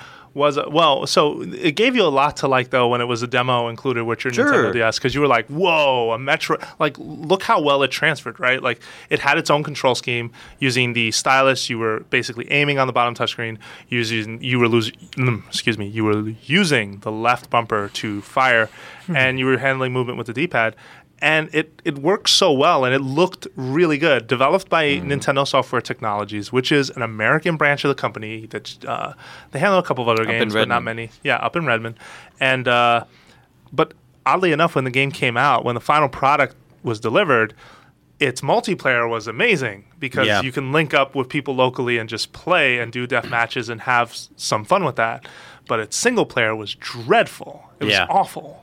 Like, Well, didn't there- feel right. So uh, something we didn't talk about before. I don't know how we missed over this, but a lot of the Metroid games, or uh, you know, I, I, I believe at least you know the original one, Zero Mission. I think Prime did this too. They end in this uh, sequence where you need to escape, and things explode. And Metroid Prime First Hunt, when it came to the original DS, the day the DS came out, um, it was strange and it was cumbersome and it was hard to play, but you got used to it. And you finished it and it said, you know, coming soon. And I don't think it came for years. Yeah, it didn't come for a It did not come for a long time. And when it did, it was predominantly a multiplayer game, and they brought in all these new uh, characters that they'd never done before. And the multiplayer was okay. You know, I actually thought uh, I didn't think it was as great as you thought it was, but I thought it was just it was, was hard fun. to play that game for a long time. Yeah, you get but it was cramps. cool. Like, and it was it was a, it was a, a feat to see them pull something like that off on a handheld. Um, but the single player. yeah, That's what I mean. Yeah. Yeah, just technical. the, the single player efficiency. story wise had one glaring flaw, and that was you went from planet to planet, collecting things, fighting enemies, beating a boss, and then doing that escape sequence where the planet would be shown exploding, and then you would return to that planet. Which makes no damn sense at all. Point twenty-one gigawatts. You blew it up, and then you come back, and it's there again. You're like, did everyone fix this? Well, and the boss fights were memorable. you Yeah, know, especially yeah. when you fought other bounty hunters. I mean, the AI was dreadful. They Yeah. just Yeah. ran around and shot at you. So here's the thing: like, I can, if there some people out there really liked it because of what it showcased on the 3DS, namely first-person shooter, multiplayer gameplay, right? I can totally understand that. What this game signified to me was one. The DS is not a platform for first-person shooters. Yeah. I did not like.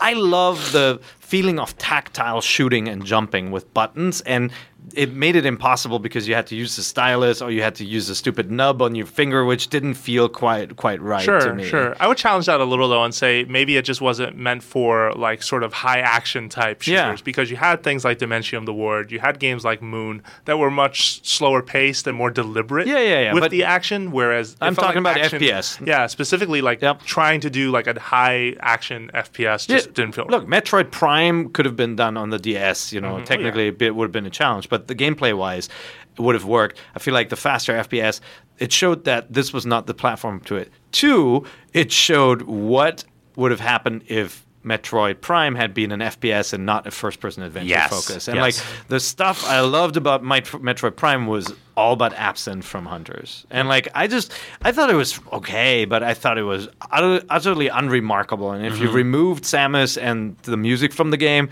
it would be a run-of-the-mill Well, the music wasn't iguana Yeah, shooter. It would be our Armorines. I mean, it was right back to the same problems Turok had, right? Like jumping was hard in that game. You had to double tap this touch screen to jump, and then you had to put it back on and guide it around to look and shoot.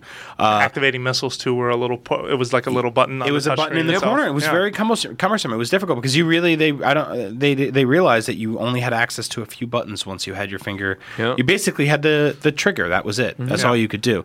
Um, and it was interesting. I'm, I'm glad they tried it, but yeah, me too. First person shooters on the DS were never a good idea because at some point in the lineage of video games, uh, it became true that uh, first person shooters became synonymous with the best graphics that you can possibly produce Yeah. at the time. Like every first person shooter game has always been uh, a, a and also a showcase for how great graphics can be. Mm-hmm. Like if the new Call of Duty came out and it looked worse than last year's, you'd never hear the end of it, right? If Titanfall wasn't pushing everything that system could do, you'd never hear the end of it. Mm-hmm. Um, so in some ways, first-person shooters were always doomed Yeah. on the Nintendo DS, and I think they wanted to make them a thing there. And for some reason, they decided to use Metroid as their scapegoat for that because Metroid had been closest to the precipice of becoming a first-person shooter, but it missed the point, you know, and it missed Yeah. the the atmosphere that Prime had. It missed the platforming that Prime had. It missed Yeah. the story that Prime I had. It think just looked good. That was it all looked, it had. it looked good, yeah. And it is absolutely the product, and I don't mean this in a in a callous way, but it was the product of marketing in a way, Mm-hmm. right? Where it's like you're looking at the market of video games out there, and every investor is talking about FPS. Every retailer is saying we want FPS. Every kid wants to buy FPS, even though those, those kids were not supposed to play them yet. And like that was that genre was so big and becoming even bigger at the time that Nintendo probably looked around and said, "Crap, what can we do? You know, like what plat- what games can we get on our platform that actually tap into Well, and they market? had the PSP to worry about, which was a much trumpeted, like, hey, this is going to be the this slick piece of hardware that Yeah. brings the Yeah. console experience as a, as a as an awesome portable. And remember when we had Mike Mika in, he actually talked a little bit about how marketing uh, sort of brought about like a port of Gauntlet where they went all out. Was that that story? Do you remember Yeah. when he was here and he was talking about how you know their their research showed that's what people wanted. They wanted action games. They wanted to show that their lineup was just as good as what PSP was going to do. And then when they completely overtook it, they were like, you know what? It's okay. We actually don't need it. We're going to pay for it anyway. Here you go. But we, We- actually don't need this project Yeah. anymore. I Yeah. still want to play that game. Yeah, no, same here. Um, well, we know the guy who has it. So um, then, uh, okay, so then transitioning there, let's talk about um, sort of the last two Metroids we got. Corruption. So we got Metroid Prime 3 Corruption, which was on the Wii. Um, this was uh, August 2007. This is actually a month before Halo 3. Uh, and I keep bringing up Halo because I feel like Metroid and Halo have accidentally been colliding in the in the fall, and uh, whereas whereas Halo has kind of been sort of leading leaps and bounds in terms of online and connectivity and game types and customization. Uh, Metroid has kind of still been, a, in my mind at least, a much better single player Oh, of course, yeah. than a multiplayer Yep. game. Yeah. Um, and I, I really enjoy all the all the Halo games. I Oh, played same, every yeah. main and and uh, you know side reach and ODST Exactly. game. Like I enjoy those games, but they never quite had the feeling of a working world. Like the world is almost like a backdrop. Yeah. And in Metroid, the world is full of little things you can interact Yeah. with, and it changes, and it's just sweet. And it definitely points to the differences between those two games, where Metroid is a lot more adventure focused and Halo is not. And that's not a slam. Like that's just Yep. the reality, at least to me, and I feel to you guys as well, unless you disagree. But we had our first Wii installment. Uh, the pointer and nunchuck method really worked well for Metroid. Yeah, it did. surprisingly well. And you could Um, you could uh, change the sensitivity too, so it actually like you could make it even more sensitive, well, and it you, worked you needed really it well. more sensitive because Yeah. standard controls, it was just you know turn and turn and Yeah. just go read a magazine and come back because you're still turning. Yeah, it took yeah, forever. And again, But, this, uh, this was sort of Nintendo saying, "Let's take Metroid and make it our first-person shooter. Like, let's let's shoehorn it into." I think everyone saw when when the Wiimote and Nunchuck were first unveiled, uh, people saw the potential for that being the, the just the new analog sticks, Yeah. uh, and the new mouse Gun and keyboard almost. Yeah. Yeah, like this Yeah. this is gonna be this is this will redefine first-person shooters. And again, uh, the graphical parity that people expect uh, with first person shooters just you couldn't really maintain on the Wii. Yeah. Yeah. Um, and that's where great art direction comes in. And I think Oh, yeah. that's where uh, uh, pro- uh, retro really soars, you know. And, and, Yeah. and then you know Red Steel kicked things off Yeah. in, a, in a negative light, right? Like Yep. the concept of wielding a gun was great, but it didn't feel right. And the moment you wanted to turn 180 degree, degrees, it didn't work. And You so started shaking the Metroid gun back and forth in front some other screen. games like Eurocom had a couple of shooters at the time too, where they just created a smaller box for the reticule to move into, and like when you got to the edge, it started to turn faster. They they perfected it in three, and and Yeah. Metroid Prime three it worked really well. Yeah, and I'm really glad you pointed out that art direction is kind of what saves this thing because this this game's unfortunate timing was that next gen had started. Yeah. right? Yeah. Halo Three and everything else that was on other platforms. And granted, we were always used to that with PC, but now it was consoles that it was were right also there. outpacing. Yeah, it was them. in the store right But- next to it. Yeah, and, uh, and but still, like props to Retro Studios for amazing art direction. When you got to Skytown, you were just like, "Holy cow!" Oh, that's Yeah. the one This with art all the rails going around, Yes, right? you were just like, it looks wow, like looks so good. Yeah. But um, then uh, you sort of had other things that didn't work right at all, like the human faces and, and the sort of anything that was trying to be photorealistic, like take it home. The purple bounty hunter Yeah. girl, take her home. Yeah. she she Yeah. needed like really bad Yeah. redesign. Um, But again, they did that. They did that thing where they, They- started bringing extra characters into the into right. the story, which they didn't do with Prime One and Two for the most part. You know, and it was all of a sudden you have uh, you're on a ship with a bunch of space marines, and their Yeah. helmets are opening up and they're talking to you, and it's And- It was it cool though to like build a- out the universe. I didn't mind that. It just wasn't. It didn't look beautiful or Yeah, well, and parts yeah. of impressive. it didn't know? feel Metroid either. It felt a lot more action focused, and Yeah. enemies took a lot of bullets to kill. The headshot was practically useless because it didn't really employ that. It was more about just fire and shoot and, and sort of do your thing. But it still had its cool ideas too. It had the ice missiles, which I thought was a really cool mechanic. I remember one part in the game where there's lava overflowing out of these pipes, and you have to freeze it with the missiles Yeah. and jump on it as platforms. Like there's always the Zelda. genius sort of Yeah. yeah, like Zelda-ish ideas to it all. Well, I love the welding. Like I loved anytime you like you got to like open a door by like yanking it and it Mhm. actually worked and the welding worked really well. I thought that interaction like those moments of like just kind of tinkering with the controls and having the time to like focus on something were really successful. There were Mm-hmm. others where it felt like more like Surgeon Simulator when you're like trying to press the buttons in the ship and you're like, Yeah. eh, Yeah. yeah.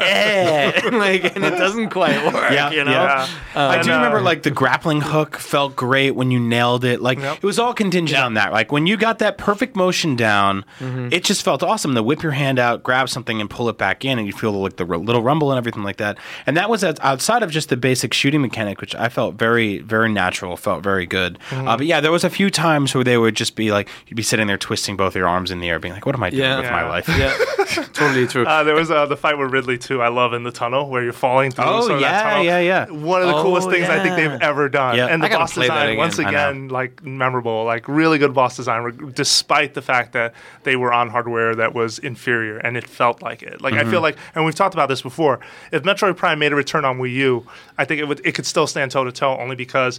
With the right art direction, like they don't look that underpowered. But Yeah. regardless No. of what you did on Wii, like you still ran into that wall. I Yeah, feel. yeah. Yeah. Yeah, you were no, this say. game could, this franchise could really soar on the Wii U, and I, I hope we get another Prime. I thought the way they handled the first person is just awesome, Mm-hmm. and like I do think, yeah, even without pointer controls, using the visor as the screen on your on your display on Mm-hmm. your on your gamepad, and like using dual analog, I think it could be a really cool game. Yeah, no, I completely agree with you. Um, so then, you know, talking about that, and then the other game being, unless, I mean, I'm sure there's other more to game. And say. so that's all the Metroid games. So it's been really no, cool talking no, to you guys. no, no. about- In Good night, August, children. Man, of- and you know, it's keep it of locked two- to IGN for all. 2010, Aw. Metroid Other M happened. Uh-huh.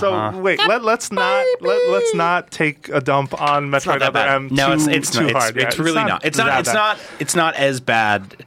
It as- is a, as a- people a have looked unique at it. collaboration between Nintendo and Team Ninja. It's also the first time Sakamoto has touched the series in years. He sat out the uh, the um, Metroid Prime era for the Mm-hmm. most part. That actually was produced by Kensuke Tanabe, who uh, he he was the guy who was the liaison between Nintendo and Retro Studios. Mm-hmm. And so, terrible story, unfortunately. Um, just not again, you know, sort of Samus had something to say, and all of us were really uninterested. It felt.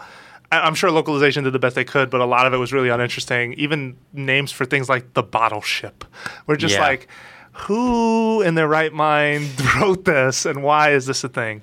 Um, it had decent mechanics, though. To be fair, like it did figure Yeah. out how to do the one controller to do to sort of have first person elements like Metroid Prime, but also still be Mm. an exploration game. But it didn't feel right because putting all that stuff to the D pad was not maybe No, the and best Why idea did it have for. to be only on the freaking? They wanted remote? simplicity, so they've had interviews where How's that simple? It, was It wasn't stupid. simple. it was one interface. It, it, it's sort of like holding an NES controller again to them. That's what they wanted to If the NES controller was not at all comfortable to hold that way. no, like ah! no, here was the thing. Like I feel like again, to, to this day, I feel like turning the Wii remote sideways is a compromise. It's a hey, I don't have enough money to buy a real controller. Like that's Yeah. what it feels like Yeah. to me. It does not feel comfortable to reach over and hit that little trigger underneath never. with your finger in never. Smash Brothers. Nor either. did it And feel so- comfortable to hit the the big uh, what was the the A button on top. And- like it just it never felt right. And I actually really liked the grip on the nunchuck and holding both controllers at the same time. So it was baffling to me that with the additional buttons and like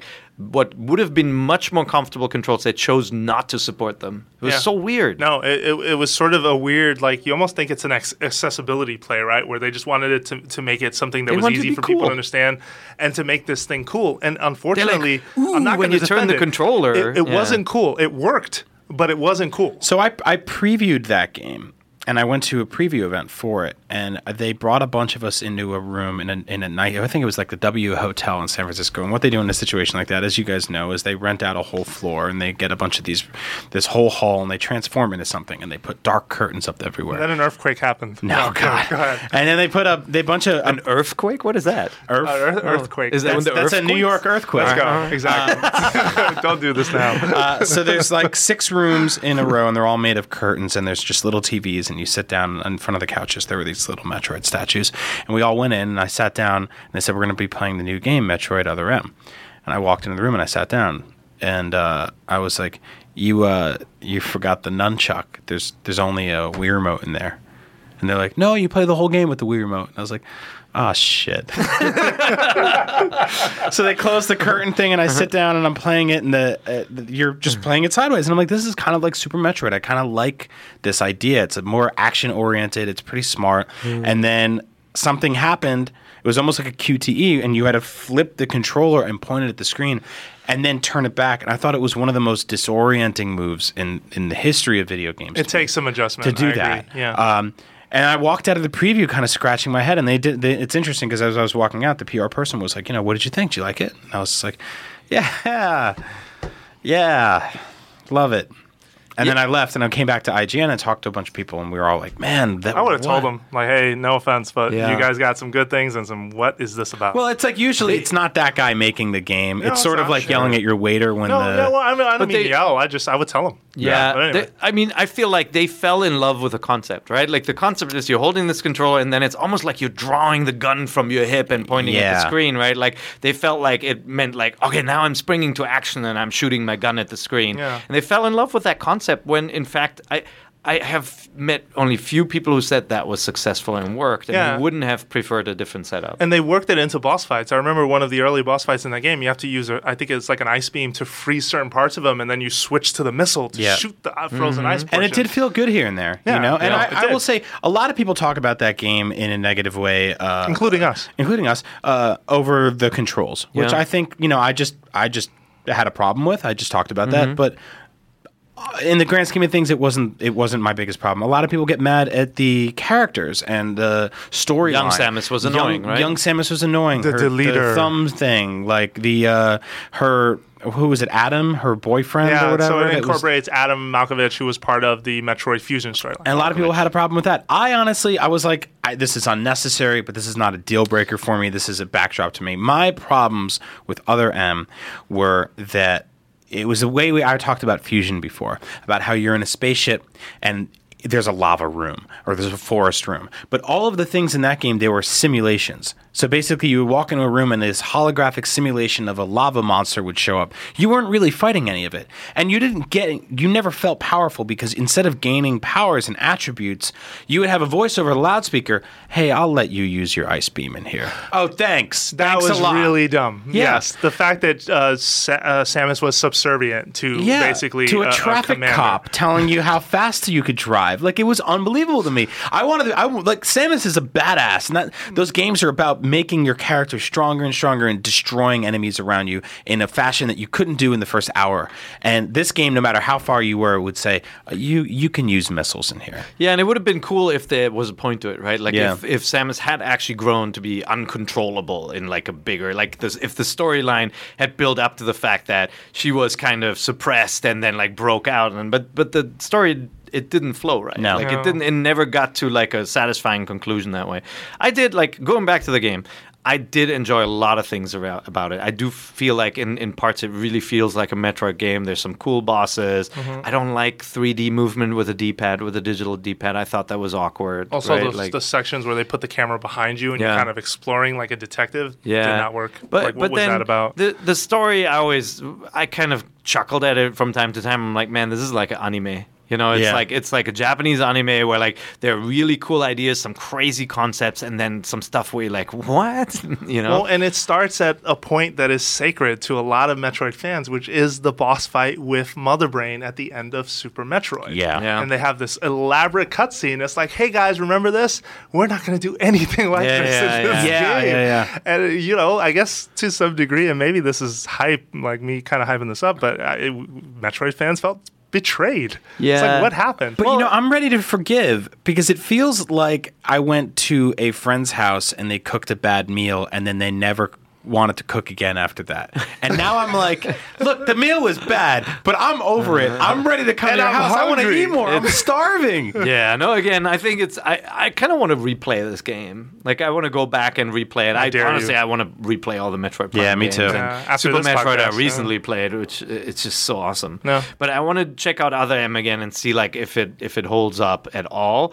I do. I do remember thinking everybody is angry about the decisions made with the story and the controls, and I'm not actually seeing all the good in the game as well. Which there there were some really Oh, clever man, the, ideas. the, it. the dodge mechanic was awesome. How if you like just tap the D-pad Yeah. when something was coming at you, you would automatically do like a barrel sort of like roll or a, do- a barrel roll, Mm-hmm. Sure. and uh, you would come up and you'd be firing. was and cool, You'd be locked on. Yeah, they had like cool little slow motion ideas like that, but ultimately yeah, it did not pan out the way we want. Let me ask you guys this: Is has Metroid run its course? I see. So this is what I, don't understand, right? And this is what baffles me. Like I, you, right in front of you right now, you have your Super Smash Brothers limited edition 3DS. There's a picture of Samus on it. Uh, Nintendo Land launched with the Wii U. There was a Samus uh, theme mini game in it, right, where you could uh, pilot her ship and a bunch of The characters. Cliff Notes version of Metroid. Yeah, the Yeah. Cliff Notes version of Metroid. Samus is in Smash. Samus pops up here and there in, in little things. It's it's it's on their on their site in their notes. It's an amiibo. Like uh, there's a Samus Aran amiibo. Like this is a character they care about, but not enough to do anything substantial with anymore. And I don't know if that just means they're taking a few years off. Because if you, we, you talk about this during this podcast, Mm-hmm. we talk about how how many Metroid games happened within a few year span.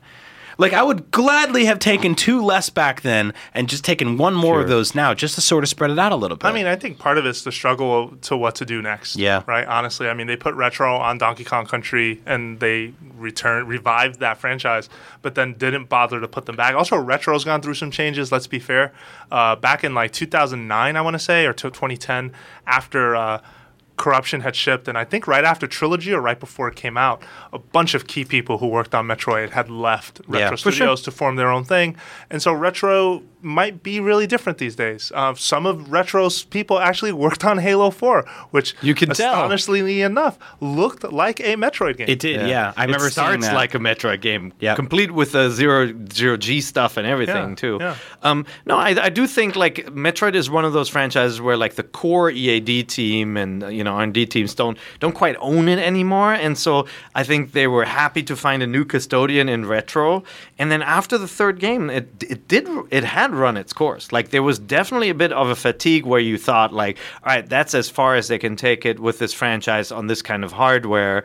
Um, now some time has passed. Like I feel like what Nintendo should have done, and, and you know, as they as we talk about franchise care, you got to keep a franchise alive by by releasing new games. Earthbound's a great example where a once beloved franchise is so dormant now, right? Yeah. Even though people love the characters in Smash Brothers, but they should have taken at least the 2D Metroid concept and gone to Chair Entertainment or a capable 2D developer out there and said, "Okay, we're going to give you a storyline, some basic ideas, and you run with it," and it would have been a good game. Yeah, 100%. instead, I'm everyone totally with you on yeah, that. but instead, everyone on Kickstarter is trying to make that game. Well, And it everybody's kinda gets on my nerves. Like Sure. every other week, I feel like there's another freaking Metroid project that someone's trying to revive, and I'm like, no, like I want something that's going to be the next step. well, the, not ki- the Super king Metroid hasn't again. walked into the room yet and thrown the but crown down on the ground and kicked some ass. Like I- that's I- the problem. Yeah, and I don't want to be rude to those guys because I appreciate what they're doing. Like at the end of the day, they're making a game in a genre that they love, and we love that Sure. genre too. But I want the next thing that is Metroid, And not a It is- cover song. Yeah, Yeah. exactly. I've heard enough covers at this point. I want yeah. the real thing. Well, So- but that puts more pressure on the next thing to be something special, right? Because some of these indie projects are really, really good. There's some,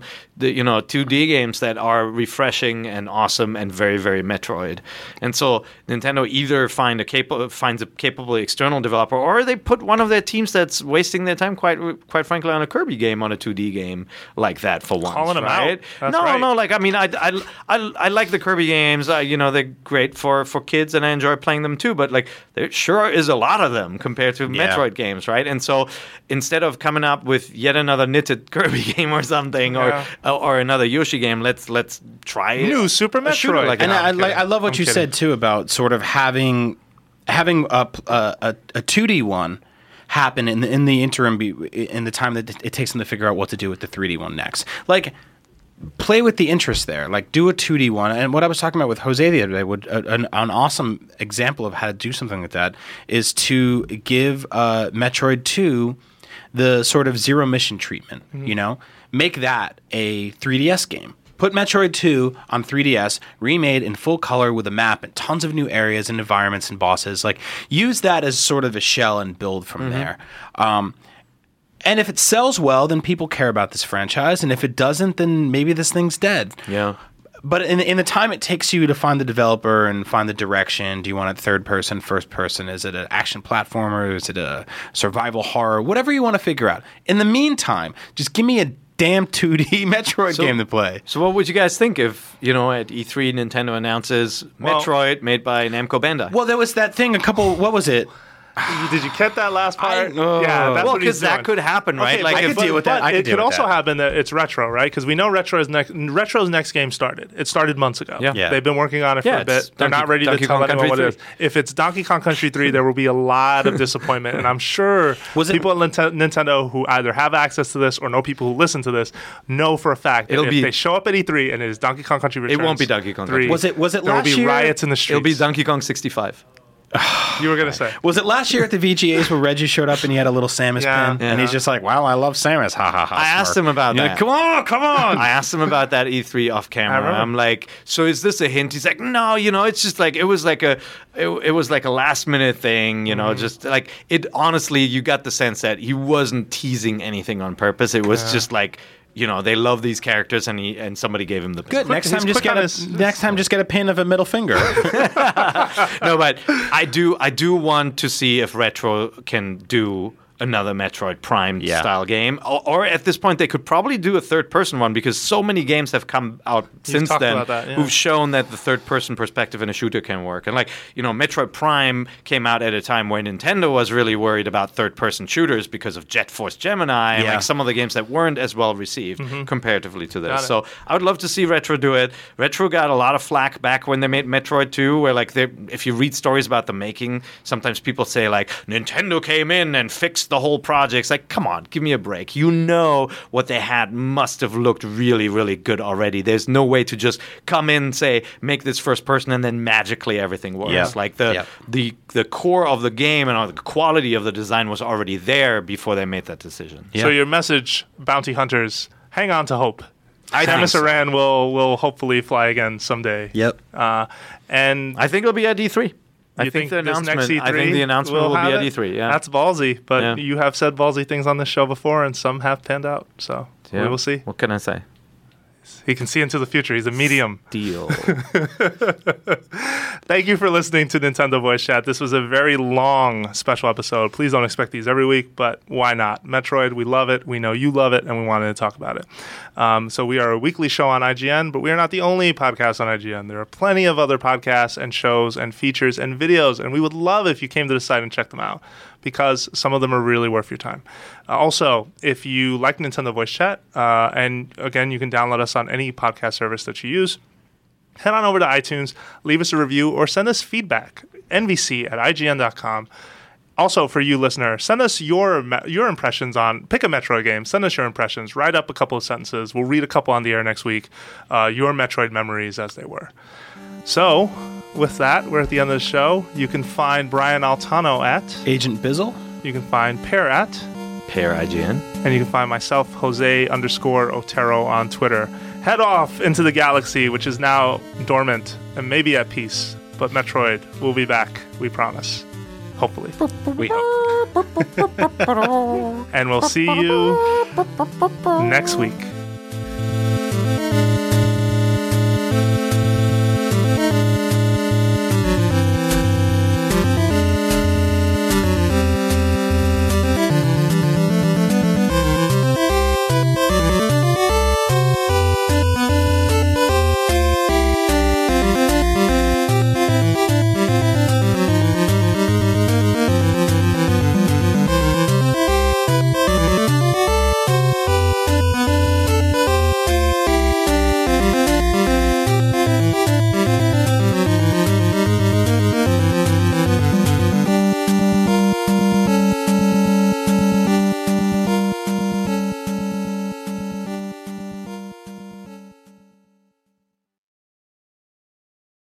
Hey there, this is Justin Bartha. I made a funny new podcast, King of the Egg Cream. It has the greatest cast in the history of podcasts with actors like Lewis Black, I'm torn by my feelings for two women. Bobby Cannavale, You can eat it, or if someone hits you, you can put it on your cut. Melanie Lynskey, I wonder what these marvelous things are that look just like boiled chicken feet. Jason Ritter, I can break things and pick locks and kill people. Michael Stuhlbarg, The whole point is to inspire people that they should make themselves better. Ari Graynor, No, don't whet its appetite. What are you, an idiot? me, Justin Bartha, That's not just any egg cream, that's a Lemke's special. And all narrated by the hilarious Richard Kind.